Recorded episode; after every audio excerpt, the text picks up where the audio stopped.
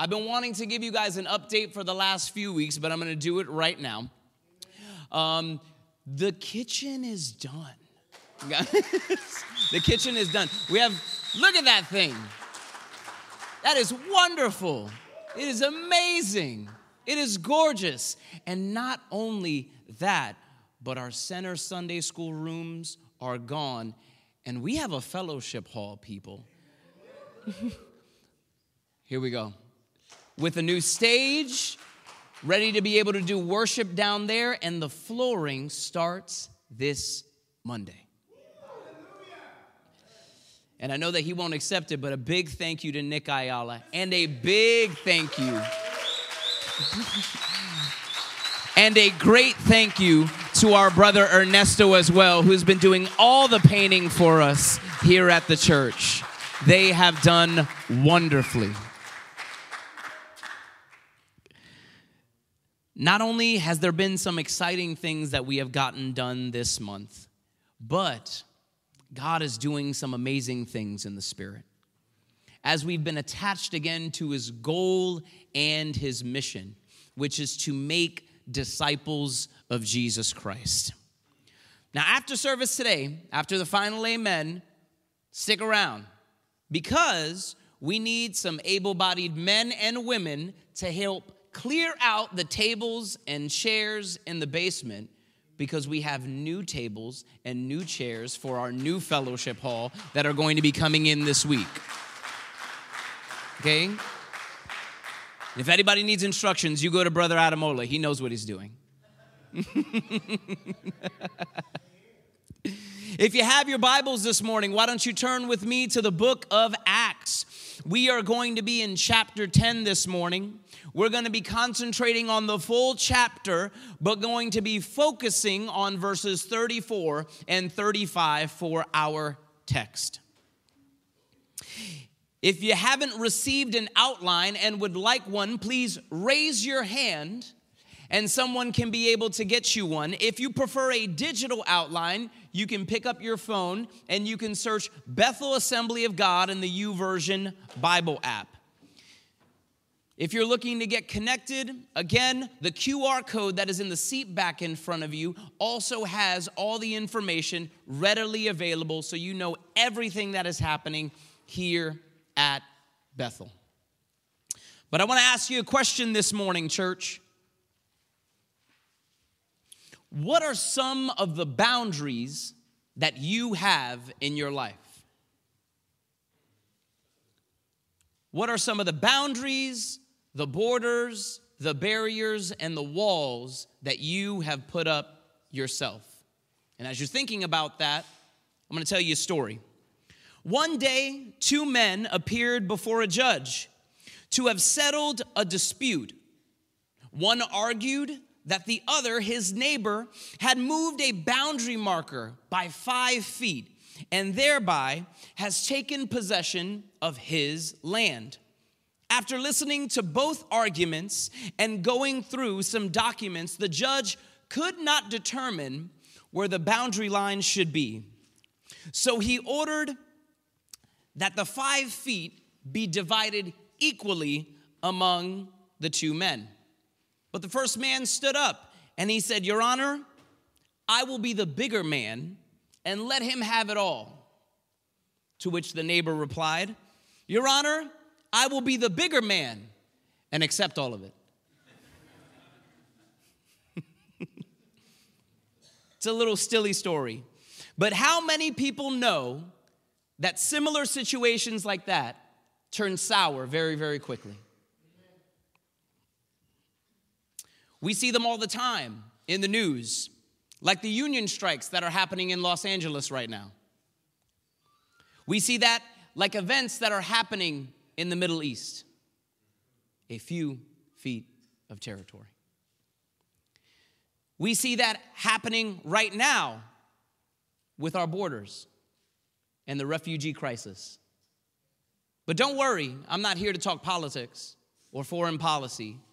I'm here to talk about something that's way more important, and that is making disciples for the kingdom of heaven.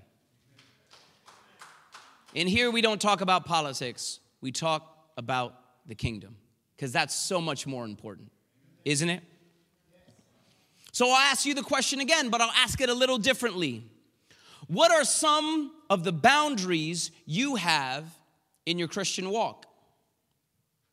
Is it watching television or going to the movies or music? You don't want the world to pollute your mind.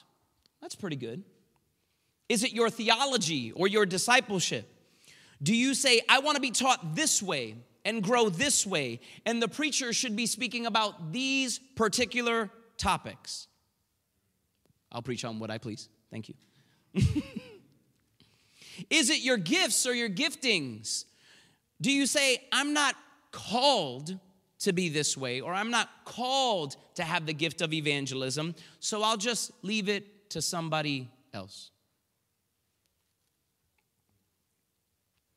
I have come to find that many of the boundaries that are placed in our lives are not aligned with God's mission for souls.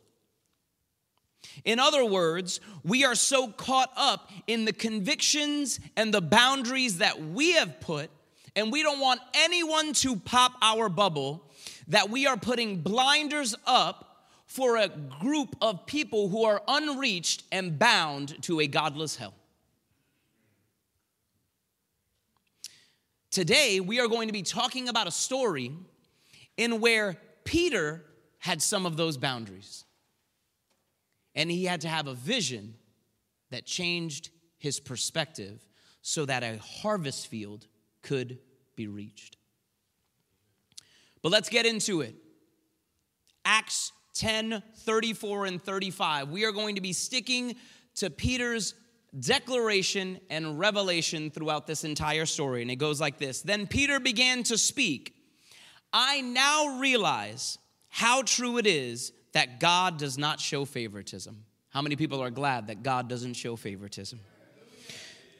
But he accepts from every nation the one who fears him and does what is right. Would you bow your heads and hearts with me in a word of prayer? Father God, in the name of Jesus, I thank you so much for the sweet presence that has been in this place. I thank you that Jesus, because of your blood, we are now whole. Because of your resurrection, we do not have to taste death. But God, there are plenty of people around this world that do not know you yet. And in this story, in this turning point, when Peter had his vision, is when the Gentiles got to really understand what salvation in Christ meant. Help us understand this story as well. And as always, give us eyes to see, ears to hear, and hands and feet to respond to your message. In Christ's name, amen. Go away with this, church. The gospel of Jesus breaks boundaries. The gospel of Jesus breaks boundaries. We're talking about the book of Acts this morning. I don't think we've been in Acts yet together. Normally called the Acts of the Apostles, written by Luke. And it's actually just the, the second volume, it's a continuation of his gospel message. So much so that people in Bible college stopped calling it the book of Acts and started referring to it as Second Luke in my theology class.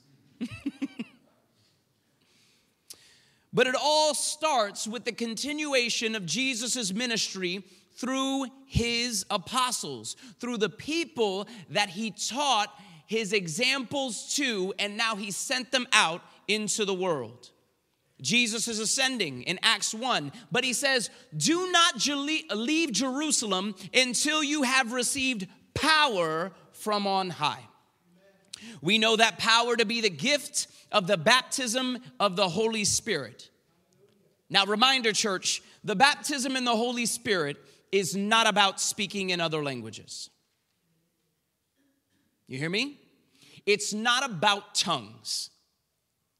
You get tongues, that's great.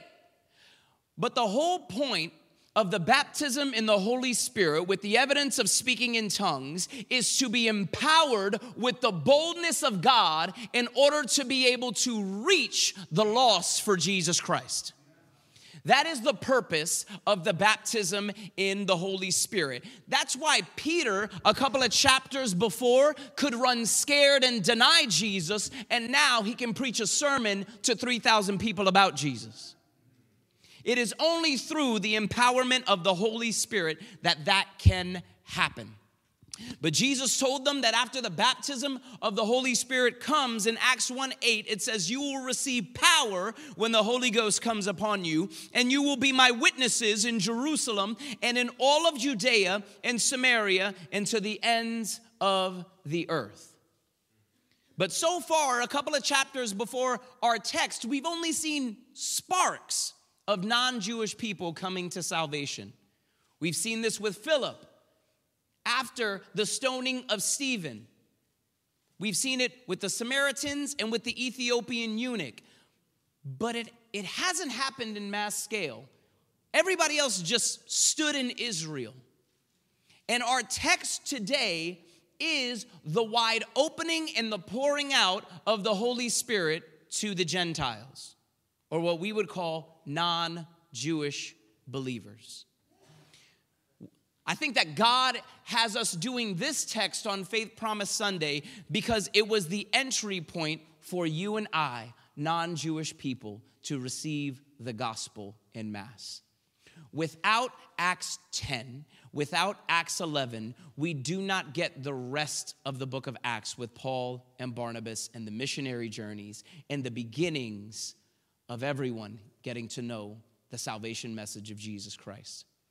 And God wants to remind us of that in this text. So remember, we're talking about boundaries this morning and how the gospel of Jesus breaks boundaries. But what are those boundaries? Well, Peter told us when he came to that revelation. And the first one that he said was boundaries of favoritism. Scripture tells us the first thing that Peter understood was that salvation in Christ was for all people. Men, yeah. Salvation in Christ is for all people. Acts 10 34. Then Peter began to speak. I now realize how true it is that God does not show favoritism. And I'm gonna back I'm going to backtrack into Acts 10, the second part of verse 9 and 16. What God was doing is that He had a twofold plan. He gave a vision to a man named Cornelius, and then He gave a vision to Peter because both sides needed to understand the revelation in order for God's glory to be opened up. But we're going to concentrate on Peter first. Okay? So, Acts 10, starting in verse 9, it says, Peter went up on the roof to pray. He became hungry and wanted something to eat. And while the meal was being prepared, he fell into a trance. He saw heaven opened and something like a large sheet being let down to earth by its four corners. It contained all kinds of four footed animals, as well as reptiles and birds. Then a voice told him, Get up, Peter, kill and eat. Surely not, Lord, Peter replied. I have never eaten anything impure or unclean. The voice spoke to him a second time Do not call anything impure that God has made clean. This happened three times, and immediately the sheet was taken back to heaven. Peter looked at all the animals in the vision and saw that none of them were kosher. They weren't clean animals. If you look in the book of Leviticus, chapter 11, it tells you all the animals that a practicing Jew could be able to eat or not eat. things that were ceremonially unclean. And for you and I, we don't understand because we love bacon. And we love cheeseburgers. We love all those good things. But to a practicing Jew, his thought was, I don't want to become impure or common. Because to be common and not holy, you cannot have a right relationship with God. You cannot come in and commune with God in an unholy state. So there was a paranoia. And what the Jews did was that they thought that being common was not biblical. Well, if you guys come out to our Wednesday night Bible study, you'll know that being common is actually very biblical. The only time that you were considered holy, or what we would call set apart to God, is when you came and made sacrifices, because that sacrifice was the thing that set you apart and holy. But when you did your common things of the day, you were considered common. And it was okay to be common as long as you were clean. Now, what happens because people morph things together in their theology, what they said was anything that makes me common is unclean. But that's not what God's word says. But what happens was is that they built up a legalism and they made laws over laws in order to be able to stay clean, but they forgot the person that the law was about. It doesn't make sense to be clean if you're not going to worship the person that made you clean and gave you the sacrificial system in the first place. And also, Jesus already told them that it didn't matter what they ate. In Mark 7 18, we're back in Mark. Jesus said this. He was giving something to the Pharisees and the crowd because the Pharisees are like, Your disciples are not washing their hands. So they're gonna be unclean. They're not supposed to eat that way. And Jesus said, It's not what goes in you that makes you unclean, it's what comes out of you. Because, church, out of the abundance of the heart, the mouth speaks. That is what it says. But Peter and the disciples, they, they're a little thick in the head. So they're like, what does this mean?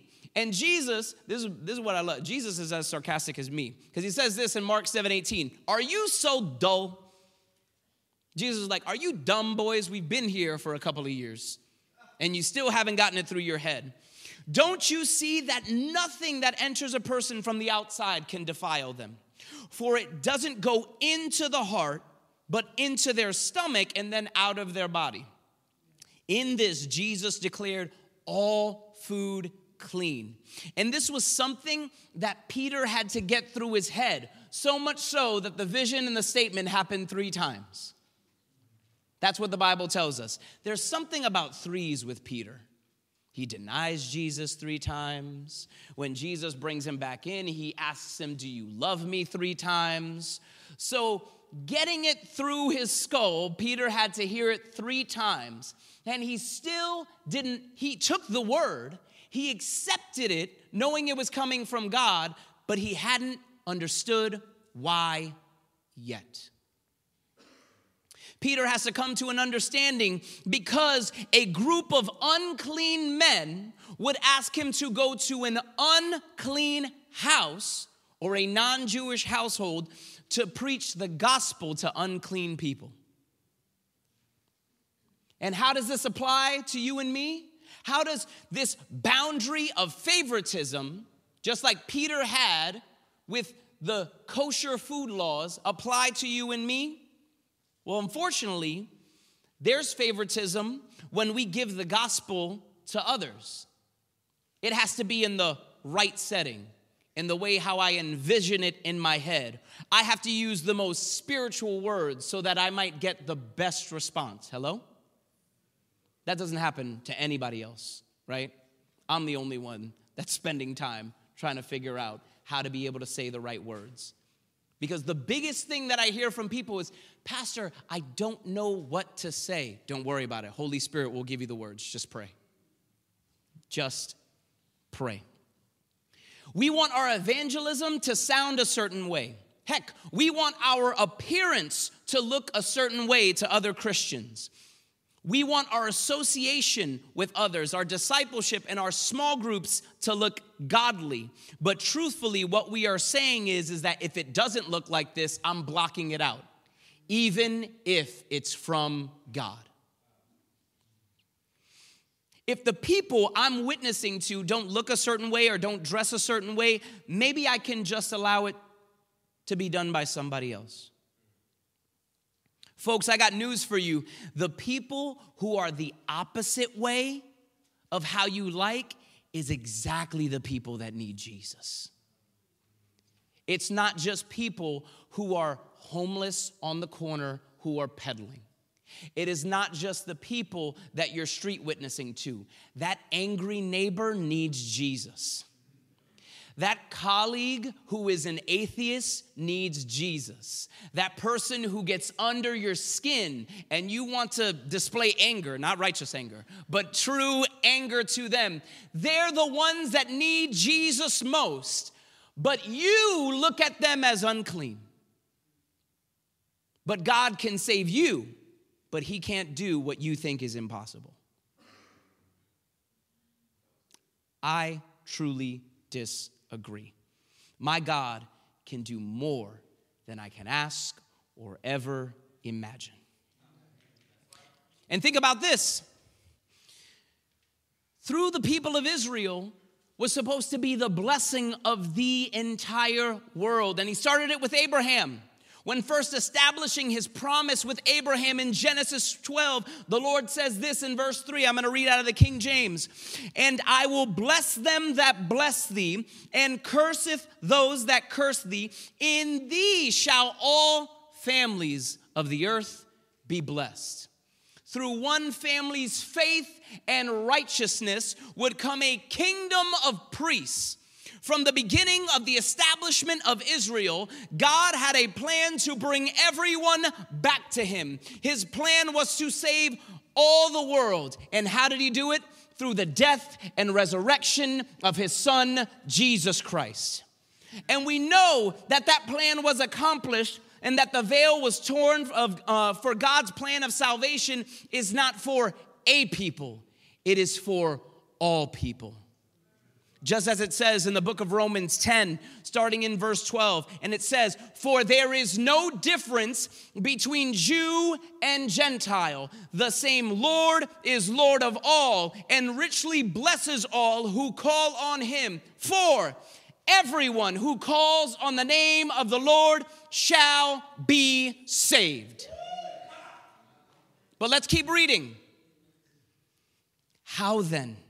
Can they call on the one they have not believed in? And how can they believe in the one in whom they have not heard? And how can they hear without someone preaching to them? And how can anyone preach unless they are sent? As it is written, how beautiful are the feet of those who bring good news. If Christ's message has broken barriers to save all, how are we going to send the message to all?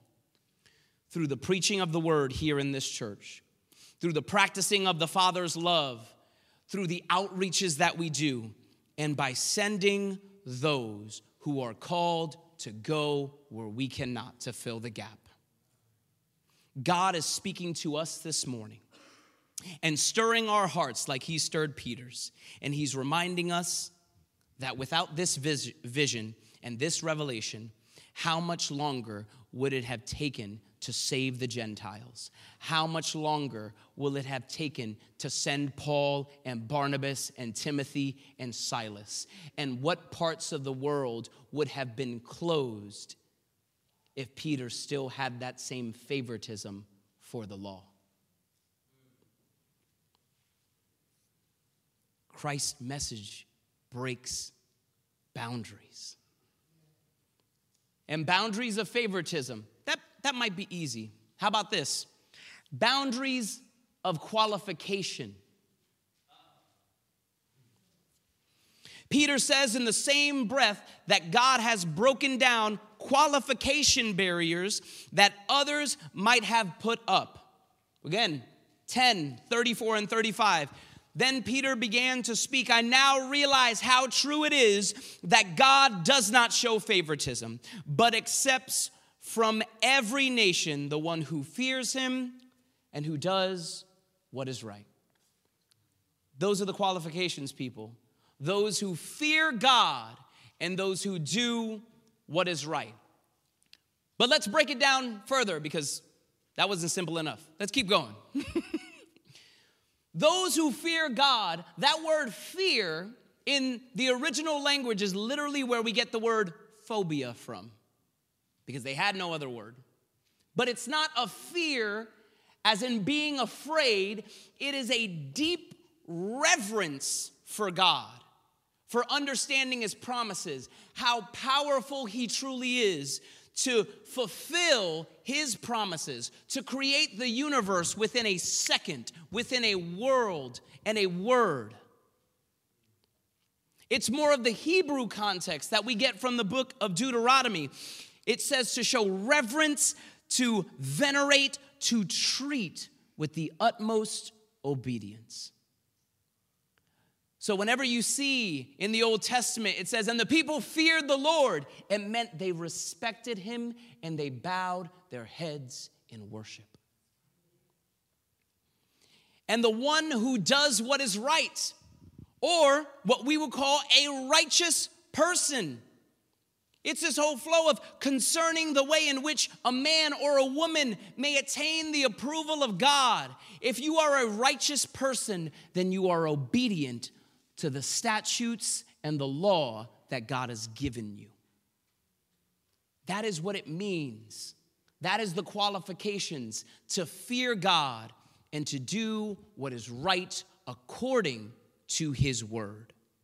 That means that surrender and obedience keep you attached. Well, people love surrender, they hate obedience. Hmm. But to obey is better than to sacrifice. That's what the Bible tells us. And Cornelius, the person who Peter is going to, fits this description. In Acts 10, verse 1, it says at Caesarea, there was a man named Cornelius, a centurion in what was known as an Italian regiment. He and all his family were devout and God fearing. He gave generously to those in need and prayed to God regularly. So he was devout. He prayed. He followed God. Devout is another word for righteous. And he was seeking the face of God. And he understood that he needed to give to the poor, take care of orphans and widows. That is the true faith. And not only does he fit the description, but then he gets an endorsement by God Himself in a vision. It says one day at about three in the afternoon, he had a vision and he saw distinctively an angel of God who came to him and said, Cornelius. Cornelius stared at him in fear and he said, What is it, Lord? He asked. The angel answered, Your prayers and gifts to the poor have come up as a memorial offering before God. Now send men to Joppa to bring back a man named Simon who is called Peter. He is staying with Simon the tanner, whose house is by the sea. Do you know what's not in those qualifications? How loud and how many times you prayed. You know what's not in those qualifications? What denomination you're a part of. You know what's not a part uh, of those qualifications? Is it called the Eucharist or is it called communion? Or do we pass it out in baskets or do we serve it on a table? None of that matters. Fear God and obey His law. That is what it means. Because convictions and preferences, how to do church or how you shape your walk with God, will never qualify you for salvation, it is works. Works is what you do after you're saved, it doesn't get you in. These barriers sound more like the Pharisees.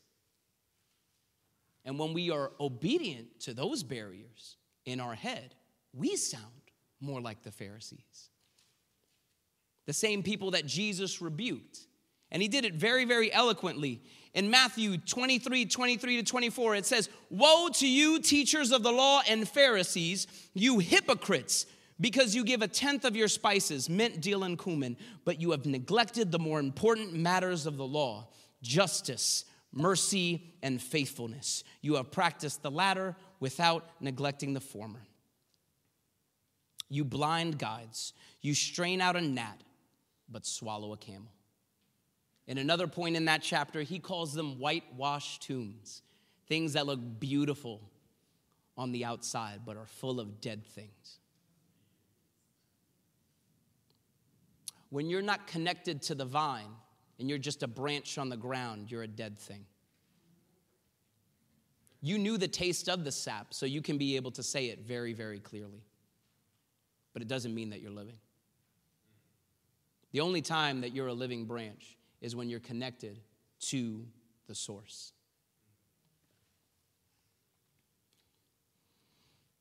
What the Pharisees did was make extra stipulations or boundaries in order to be able to get to God.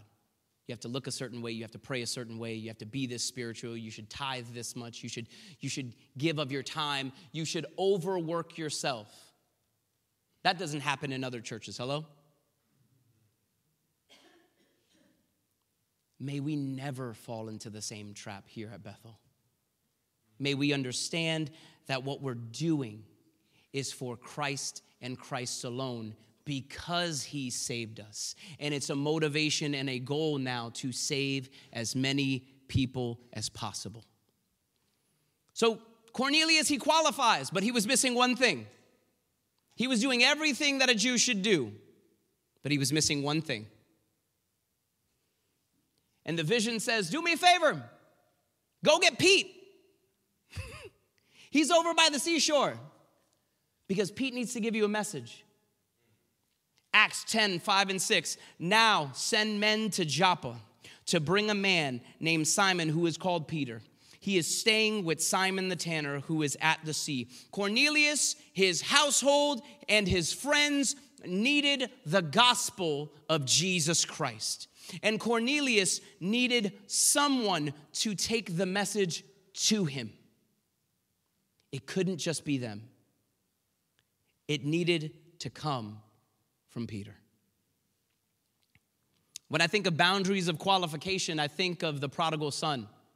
It's a story that all of us uh, can be able to know. Do we have that photo up there? Did I put it in there? That's the, an amazing scene. The young man who spent all his dad's money, who spent all his resources, and are now eating in the pen of pigs, says, I am not worthy I am not deserving, but maybe my father will accept me as a slave. And he goes back home, scared and ashamed of the rejection. But what does the father do? He runs to him. And in the middle of his son's confession, he says, Put new clothes on him, get him a ring and put it on his finger. Get the barbecue going. Slay the fatted calf. We have to have a celebration because my son was lost and now he is found. There were no boundaries or borders or embarrassment that the father would have to suffer because the only thing that mattered is that his son was saved. And church men and women all over the world are dealing with such a bigger hell on earth than you and me will never know. I know stories of missionaries, stories that have so much trauma, like women and children being human trafficked and prostituted. I know families with hearts of stone towards the gospel in Europe because their society is so much more postmodern that they feel that they don't need God. They have technology and science and reason and resource. And they need Jesus to knock on their heart of stone and give them a heart of flesh. There are people who believe more that the stone and the wood that they worship will save them. These people need the message of Jesus Christ they need people committed and commissioned, people who are filled with the Holy Spirit and fire and that are passionate about their needs rather than their own priority. But how will they hear unless someone is sent?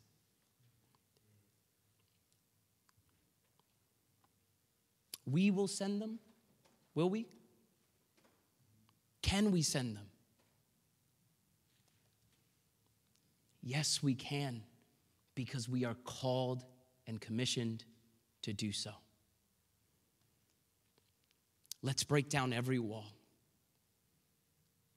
so that Israel and Palestine and Jordan and Turkey and Iraq and Iran have such a great revival in them because they finally know the truth and the truth has set them free in Jesus Christ. May we pray, may we go, and may we give so that every man, woman, and child, every young person who is bound to a godless hell will declare one day that Jesus Christ is Lord. Do you believe that this morning? But it only happens if we pray, if we go, and if we give. I received a text message while I was preaching. It was a, a, friend of mine. His name is Jason. He's a missionary. He's been itinerating for the last three years. I said, Jason, I, I can't help you. I met him in May. I said, I can't help you yet, but I know that God is going to provide you with a way. He texted me today and he said, uh, Pastor Thomas, I want to thank you for your prayers. Uh, I leave next month to Japan. And I know that where I am going, I am not welcome, but God is able. We can send them. We can send them. We can bless them and send them out full of the Holy Spirit and fire so that souls that we may never meet be in heaven with us. Worship team, can you come? The gospel of Jesus breaks barriers, it breaks boundaries, it breaks walls. And we've talked about the boundaries of qualification that we would put. We talked about the boundaries of favoritism, how God doesn't have any. He's no respecter of persons. And He will go to any lengths to be able to reach anyone. The biggest boundary that I saw in here that would have hindered any person was the boundary of experience. And some people might be confused. But the final boundary or barrier that God broke was to give Cornelius's household the same experience that happened in the upper room. Acts 10 44 to 48, after Peter is speaking and he's preaching the message of Jesus. It says, While Peter was still speaking these words, the Holy Spirit came on all who heard the message. How many people? All. How many people? All. The uncircumcised believers or the Jewish believers who had come with Peter were astonished that the gift of the Holy Spirit had even been poured out on the Gentiles, for they heard them speaking in tongues and praising God. Then Peter said, Surely no one can stand in the way of their being baptized with water. They have received the Holy Spirit just as we have. So he ordered that they be baptized in the name of Jesus Christ. And then they asked Peter, to stay with them a few days. Remember, Peter had to come to a revelation in the middle of the text that God is no respecter of persons. We've already talked about that. But we don't know about the people who were with him if they would have had the same revelation or if they would have gave the same credit. They might have thought, well, yeah, they can receive the message of Christ, but they haven't received our experience. They weren't like the 120 of us or the 3,000 of us who were there on that day where all of us got saved. We spoke in tongues, we spoke in different languages. That was a great revival service. And God said, No, no.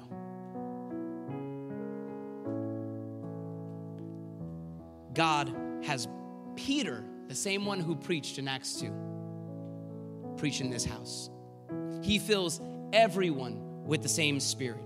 They all spoke in tongues and prophesied another language, giving God's praises. And all the Jewish believers at that point had a flashback moment. And Peter gave the orders like on Pentecost. Surely no one can stand in the way of their being baptized with water. What did Peter say? Back then, he said, Repent and be baptized in the name of Jesus Christ. It was the same experience. You want to know why? Because God, when He starts something, He will always start it His way, which is the best way. Every time that you and I try to start something and it doesn't come from God, it will fail. God's word is eternal, it will never fail. There will never be any complacency.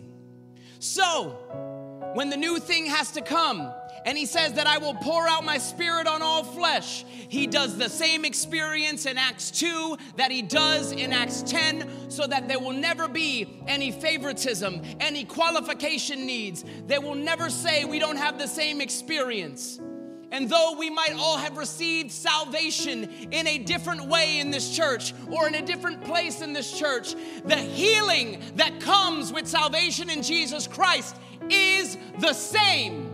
You were healed, you were restored, you are no longer broken because He is the same yesterday, today, and forever.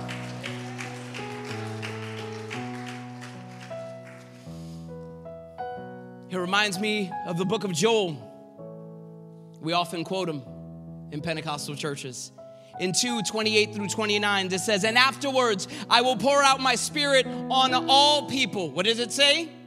All people. Your sons and your daughters will prophesy. Your old men will dream dreams, and your young men will see visions. Even on my servants, both men and women, I will pour out my spirit in those days. Hallelujah. Skip down to verse 32 with me because this is where Paul is quoting in the book of Romans. And everyone who calls on the name of the Lord will be saved.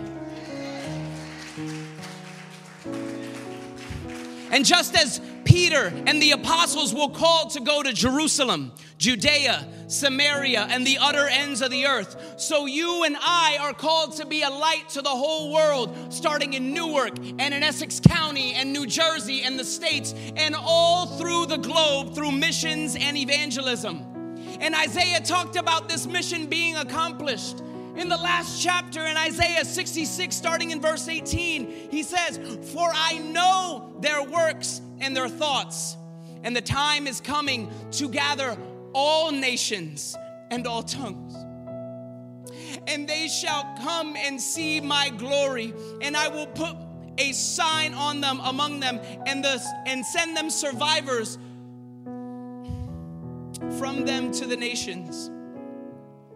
And then he starts naming off all of the nations that were separated during the time of Noah, during the time of the great scattering in Babel, from Tarshish to Put to Lud to Meshech to Tubal to Havan to the distant coastlands that neither have heard of my fame nor seen my glory.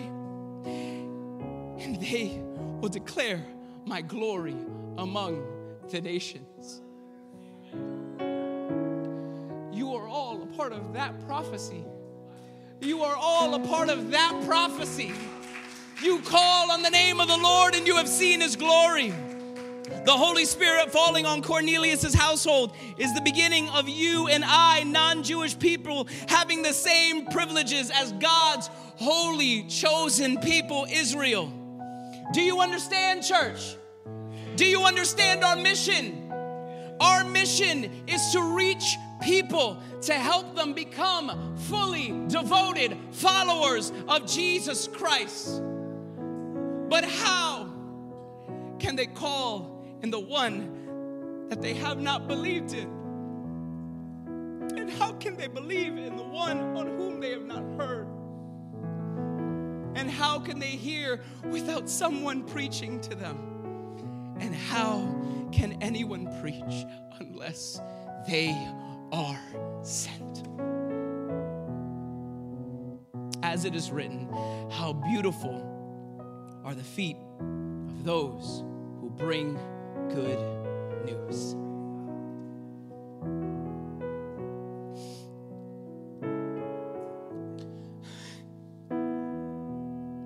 I believe that God is trying to teach us something this morning.